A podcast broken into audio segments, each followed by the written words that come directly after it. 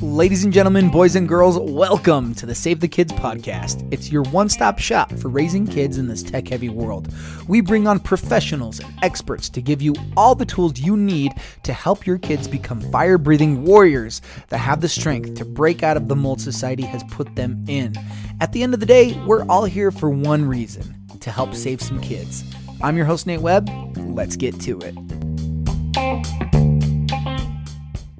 Welcome back, one and all. Life has been moving at a million miles an hour, and I'm so sorry I have not had time to sit down and record in a little bit. Between school counseling and speaking, it's just been nutso. But we are here today, and some things have come to mind after the last month or so of speaking.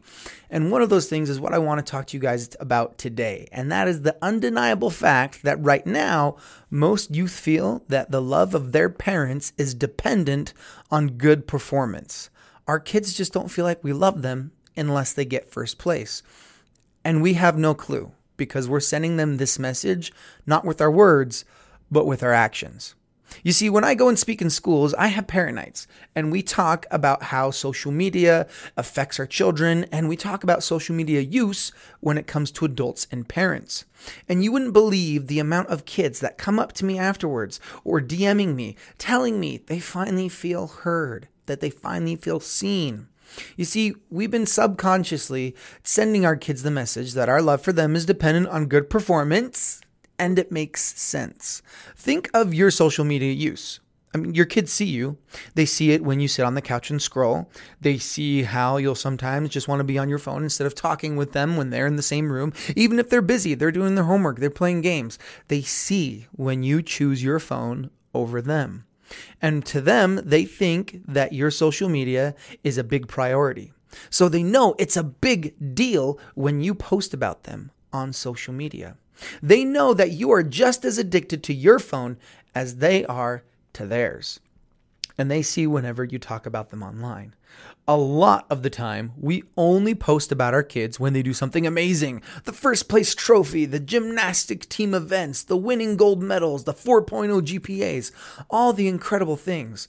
And don't get me wrong, there's nothing wrong with bragging about your kids. We have every right to be proud of our kids and to let the world know that we're proud of them. But when that is the only reason that you talk about them or that you talk to them, it sends a bad message message. it sends a bad message. It tells them, I only really love you when you do incredible things. Do you know how bone crushing that expectation is? No wonder our kids feel so much pressure to be perfect. They think we won't love them if they're not. They think that we're not going to love them if they're not perfect. So, how do we make sure they know that we love them always, no matter what, no matter what happens? How do we let them know that no matter what, even if they don't win, we'll still love them? It's not rocket science. We need to tell them. When is the last time you told your kids that you love them? Do you do it multiple times a day? Do you do it once a day? Do you even do it at all? Now, I'm guilty as well, guys, that I don't tell my kids I love them enough. We need to be better, though. We need to love our kids louder than their fears or the internet or us can accidentally hate them. If we let them know that we love them with our words all the time, they won't have the thought process that our love for them is dependent on their good behavior. If we tell them that we love them and show them that we love them, they'll choose real life over the fake digital life of social media.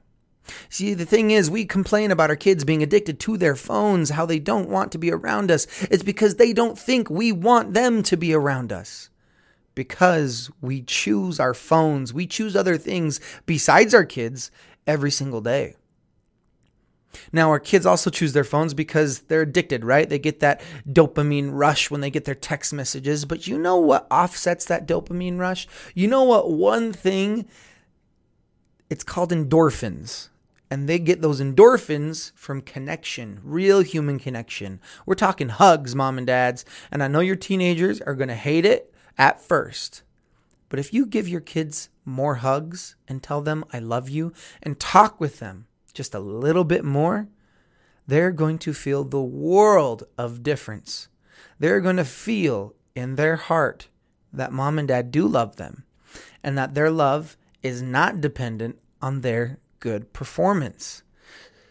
You know, speaking in schools, it opens my eyes to things that I didn't really see before. I'm a school counselor, so I talk to kids every day, 350 of them. I learn things that parents have no clue about. But when I talk about those things that parents have no clue about, and I finally tell the parents, the kids are telling me, thank you for telling them because they finally believe it. Parents, they've been telling you these things for a while now. We just need to listen. Our kids need us. They don't need us to be some superhuman. They need us to be human. They need us to be their human. And they need to know that we will love them no matter what. And this isn't just going to improve their self esteem by knowing mom and dad are going to love them no matter what. It's also going to enable them to trust you more. So that when something happens, they know mom and dad are going to love me and I can tell them the hard things because they've told me every single day that they'll love me no matter what. No matter what mistakes I make, no matter what things I do, I know that mom and dad will always love me because they've told me that every single day.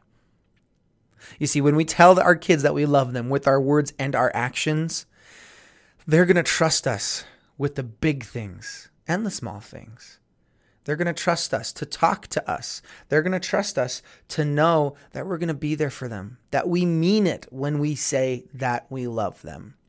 So, in case I didn't sound like a broken record yet, tell your kids that you love them. Do it often and do it daily.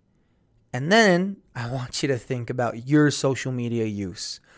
If your social media is accidentally sending the message that you only love your kid the most if they do well, or if you're telling them that you'll love them no matter what.